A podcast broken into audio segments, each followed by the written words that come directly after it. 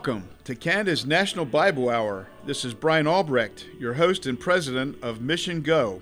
Today, our scripture is taken from the book of Luke in the New Testament. It's chapter 23, verse 43, which says, And Jesus said unto him, Verily I say unto thee, today shalt thou be with me in paradise. Of course, when Jesus quotes these words, he's on the cross, and one of the criminals who were being crucified with Jesus asked for him to remember him in paradise. Of course, Jesus promised him that he would be with Jesus in paradise. It's very interesting that this thief on the cross, this murderer, this criminal, didn't go to church, didn't have the possibility of being baptized. The only thing that the criminal did was he exercised faith in Jesus. And we believe that faith alone in Christ alone uh, brings us salvation. If we truly believe that Jesus died for our sins, that he bore our sins in his own body as he hung on the tree, he took our place, and he rose from the dead on the third day. If we believe these things, then we're a child of God.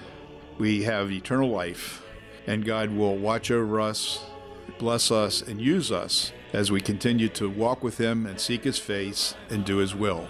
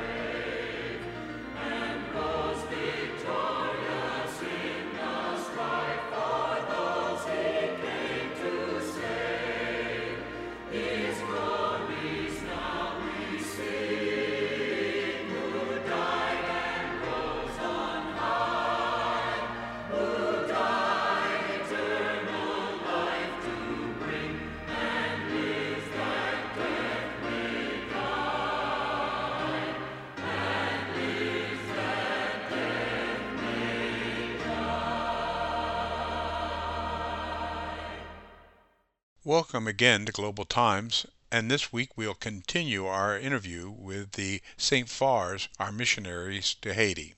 Tell us about some of the cultural challenges that you face reaching the lost in Haiti. You know, this is a very important question because in Haiti right now, there's this rise, I would say, of all kinds of teachers that are teaching all kind of things on on the air.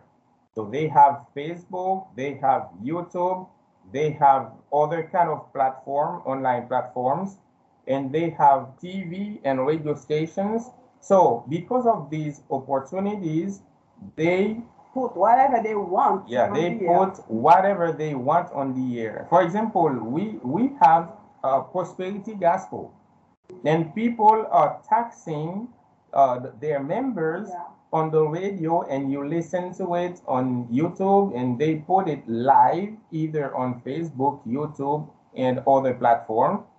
Another thing, right now in Haiti, they are teaching what we call a Judaism, a kind of Judaism. They say that Haitians, they are the true Jews, and we are from the tribe of, of Judah, yeah, we are from the tribe of Judah. This is what they are teaching. And uh, so a lot of crazy things that they teach in, uh, in air.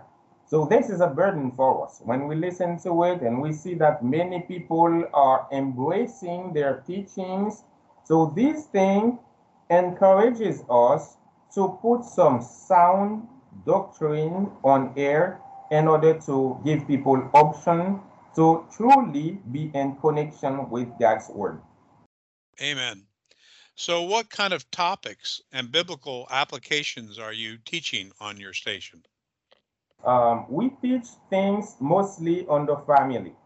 We, we, we, we speak about the challenges that families are facing in the current society, such as homosexuality. Yeah, we, we, we talk about child abuse. We talk as well about how to have a strong relationship in the family how the partners they can serve each other better on the light of God's words. And also we help couples to work on their relationship in order to cultivate intimacy. So a lot of things related mostly to counseling. Do you feel you reach a certain target audience in Haiti, age wise? Um, yes, yes. I think that the feedbacks they tell us a lot about the impact of what we are doing.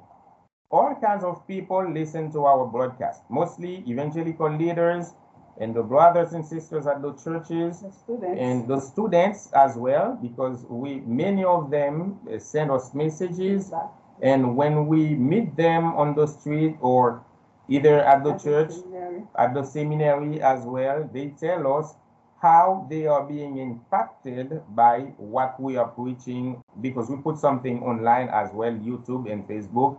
One, um, I remember when we were at Dallas and we were so tired that we said we want to be committed to our ministry. And one time we uh, recorded something, and a pastor and far from the country, he is in the like countryside so far, Yeah, far And- from the capital. and he gathered the youth just to listen to us talking. So when he gave us the, this feedback, I felt encouraged because even if we were tired, but thankfully we did it, and now it is being helpful.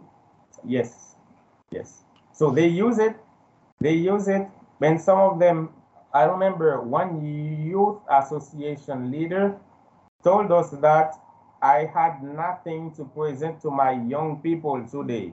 So I go and I listen to one of your presentations and I took notes, and this is how I presented something. And another one told us that he is collecting ideas about uh, family family strengthening program. He said that he will ask us to use to encourage families. So these are encouragements that we have, and yeah, we thank God for it. Yeah, amen. It, it sounds like it's not just informative, but it's being used by many other Christians as a Yes. way to share the gospel and strengthen and teach them in maturity, Christian maturity. Yes, exactly, exactly. All right. Well, this is exciting. And of course, many people have heard about the unrest and tragedy uh, in Haiti. Uh, we'll talk about that again next week when we rejoin the audience. Uh, God bless and all that have enjoyed listening to this broadcast, and we will hear from you again next week. Thank you. Thank you. Thank you for listening to Canada's National Bible Hour. We appreciate the fact that you send in your support each month to help us to continue to stay on the airwaves. We're so thankful for people that send in prayer requests so that we can hear what's going on in your life, and we pray for those requests as they come to us. And we encourage you to continue to do that. This month, because it's Easter month, we're offering a wonderful pamphlet entitled The Easter Story. What this pamphlet does, it merges the accounts of Matthew and Luke, the major accounts of the Easter story, and it puts it in a chronological way of merging the two so that you have the one story from both texts. And it talks about the Last Supper, it talks about the trials, it talks about the crucifixion, talks about the death, talks about Christ rising from the dead on the third day. It's well illustrated with lots of pictures, beautiful pictures that sort of illustrate the text. And the thing that I thought was quite unique about this particular pamphlet is that it has an account of all the medical effects of Jesus' trauma and treatment on the cross, the different things that happened to him, and how he suffered so much even before he got on the cross, and then all the things that happened to him while he was on the cross. And so it's just a wonderful uh, pamphlet that sort of talks about the Easter story. It's a wonderful thing to read as a, a believer in Christ and and worship this great God who died and rose from the dead, who paid the penalty for our sin, and who is alive today, seated at the right hand of God the Father. And it's very uplifting. It also can be given away as a wonderful track who are unbelievers because it has a wonderful uh, gospel message with it as well. I encourage you to write in and get your copy of the Easter story. And you can do that by writing to Canada's National Bible Hour, Box 1210, St. Catharines, Ontario, L2R 7A7, or in the United States at Box 2010, Buffalo, New York 14231.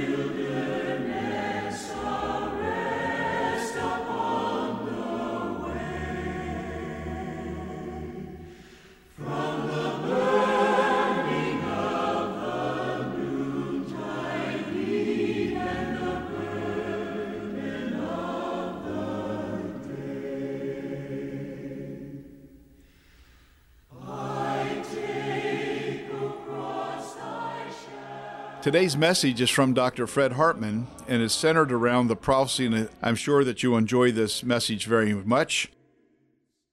We have been discussing what is going on in the world, and in particular with the Jewish people, as to how close we are to the end time events that are predicted in the Bible. Today, I would like us to begin at least a study about the Jewish temple Will there be another temple in Jerusalem? Are the Jewish people doing anything about it? Are they preparing for it? How does this fit into Bible prophecy concerning end time events? We will look at these things and many others as we study this subject. To begin this study, we'll read 2 Thessalonians 2 1 to 4. Now, brethren, concerning the coming of our Lord Jesus Christ and our gathering together to him, we ask you not to be soon shaken in mind or troubled, either by spirit or by word, or by letter as if from us, as though the day of Christ has come. Let no one deceive you by any means, for this day will not come unless the falling away comes first and the man of sin is revealed, the son of perdition, who opposes and exalts himself above all that is called God or that is worshipped, so that he sits as God in the temple of God, showing himself that he is God. We learn from this passage of Scripture that in the last days the Antichrist will go into a rebuilt temple, Jewish temple, and declare himself to be God. We know from other portions of Scripture that this will occur halfway through the seven year tribulation period. This leaves us with a question Is there any sign that the Jewish people are getting ready to build this temple that the Antichrist will go in and declare himself to be God? Let me give you a little background information so you can decide for yourself if there's a movement to build the third temple. In their war for independence in 1948, the Jewish state was not able to take back all the city of Jerusalem. In the Six Day War of June 1967, they were able to finally c- conquer the city and retake the Temple Mount. However, Defense Minister Moshe Dayan allowed the Arab Muslims to remain in control of it. They forbid the Jews to come on the mount to pray. Since that time, there have been many clashes over that decision. Since then, the Jewish people have celebrated Jerusalem Day each June, looking up with longing in their hearts to one day take what is rightfully theirs and build their third temple. Some of the men who have dedicated their lives to this cause are the very paratroopers who took the Mount in 1967. Time and time again, the UN has refused to recognize their historical rights to that area. The Islamic claim to that mount at best it only goes back to Muhammad around 600 AD, while the Jewish roots go back to Abraham about 1900 BC. As it stands today, the nation of Israel controls Jerusalem, but the Muslims control the Temple Mount. Jewish people and Christians can only visit the Temple Mount as tourists. They cannot enter the Dome of the Rock, pray, or show any religious activities on the Mount. The UN has reportedly opposed the Jewish people to have any rights to this area. This does not mean the Jewish people do not desire to build their temple there. We'll get into the details of this later. While this is true, on the other side of the picture, there's a growing fear among the Muslims that the Jews will take over the Temple Mount. Biblical evidence of a rebuilt temple in the last days is found in Revelation 11 1 to 8. The passage makes it very clear that there will be a rebuilt Jewish temple during the seven year tribulation period. Where will it be? In Jerusalem, where Jesus was crucified. Once more, Scripture has made it very clear that there has to be a temple in Jerusalem at the time of the tribulation period. Our goal here is to try to determine if that temple could be built very soon. In Israel, one rabbi after another has been calling for the rebuilding of the temple. He pointed to Proverbs 21:1, which says, "Like the channeled water is the mind of the king in Hashem, or that's God's hand. He directs it to whatever he wishes." Fried said, there have been amazing advances toward bringing the temple this year. It was clear that Trump was part of that process, guided by Hashem, by God. Now, if you still believe that the building of the third temple is way off in the distance, let me just share something with you. Every president has tried to build the legacy by forcing an unrealistic settlement in the area. Rebuilding the third temple would be your most ambitious project by far. The temple was a place that actually brought peace to the world. I realize that we might have a little problem with the Al Aqsa Mosque as well as the Dome of the Rock. Our modern technology will allow us to move these buildings to Mecca without causing damage to their ancient structure.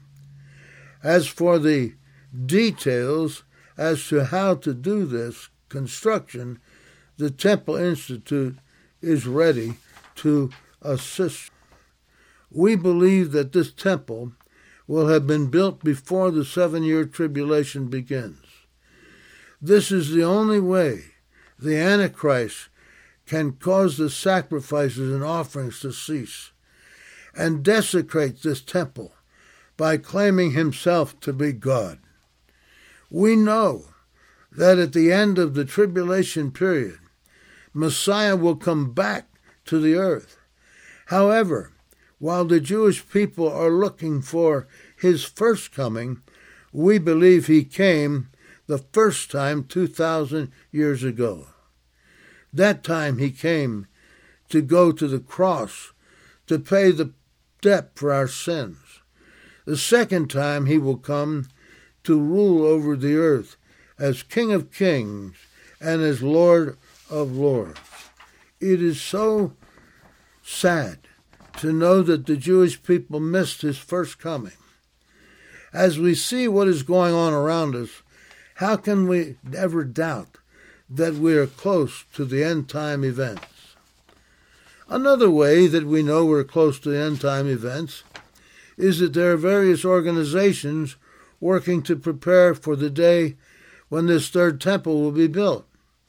One such organization is the Temple Institute, and the other is the Temple Mount in the Land of Israel Faithful Movement. I have personally visited the home of the first one. They have prepared all of the furnishings necessary for the operation of the temple, including the sacred vessels.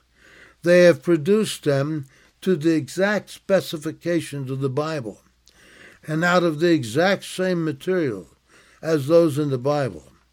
Today, if you visit their place, you will see videos of those articles, as they are worth a fortune and are safely stored. However, the first time I was there, I saw the actual furnishings, so I know for a fact that this is for real. Preparations for the temple services are all prepared and ready for use. They're just waiting and ready for the temple to rebuild. Another thing the Jewish people claim they need for the purification of a rebuilt temple is a red heifer. They take this from Numbers 19:2. They were to bring it to Eleazar the priest. It was to be sacrificed and its blood sprinkled seven times before the tabernacle to cleanse it. For years, the religious Jews have been searching for a pure red heifer that could cleanse this third temple. I remember when they found one they thought would qualify, but it had one white hair, making it unfit. Thanks for the Temple Institute, they have just raised a perfect red heifer on one of their farms in Israel. So the stage is set that when the temple is rebuilt, they can richly purify it. Another line has been crossed in preparation for the end days that will soon come to pass. While the Jewish people have spent much time, effort, and money to breed cattle and get a purely red heifer, is there really any need for it? The writer of the book of Hebrews puts it this way in chapter 9 But Christ came as the high priest of good things to come with the greater and more perfect tabernacle not made with hands, that is, not of this creation, not with the blood of goats and calves, but with his own blood he entered the most holy place once and for all, having having obtained eternal redemption. For if the blood of bulls and goats and the ashes of a heifer sprinkling the unclean, sanctify for the purifying of the flesh, how much more shall the blood of Christ, who through his eternal Spirit offered himself without spot to God, purge your conscience from dead works to serve the living God. My friend, while the Jewish people are looking for a red heifer that they might be purified. God has already provided one who is better than any heifer. That one whose blood was poured out at Calvary can purify the hearts of sinful man. While the Jewish people are looking for a cow, God has provided the only way a person can be purified through trusting in the perfect sacrifice of Jesus for their sins. Have you done that? Or are you looking for something else? By receiving Christ as your Savior, you can know that your sins are forgiven and you are cleansed from all unrighteousness. If you have never done that, my friend, my prayer is that you will do it right now. I know the message you just heard will be a real blessing to you and trust that throughout this week that you can think about it and maybe apply some of the biblical truths to your own life. Here at Canada's National Bible we're really concerned about those who do listen to our broadcasts and particularly those who do not have a personal relationship with the Lord Jesus Christ. During this Easter season, we celebrate the work that Jesus did on the cross. And of course, this is the the work that allowed us to have salvation because our sins were paid for. Jesus himself said, I am the way, the truth, and the life. No man comes to the Father except through me. And so you have to have a relationship with Jesus. You have to realize that Jesus, but the whole goal of his life was to go that cross. And on the cross, he bore our sins in his own body as he hung on a tree. He actually took our place and he paid for the sins that you deserve to pay for because of wrongdoing and the rebellion that you have in your own heart, that I have in my own heart. And that rebellion and those sins were put on Jesus Christ, and He paid the penalty that I deserve for my own sin. He took that penalty for me and for you. And so He died, and on the third day He rose again and is now seated at the right hand of God the Father. And because He's up there, He can hear our prayers. He loves us, He cares for us, He meets our needs. And if you ask Jesus to come into your heart, You'll become a new creation. Old things will pass away. Behold, all things become new. That's a scriptural truth. And so, if you would bow your head and ask Jesus to come into your life and repent of your sins, tell him you're sorry for your sins, but Lord, that we need a Savior. You need a Savior. And when you ask Jesus to come into your heart, He will.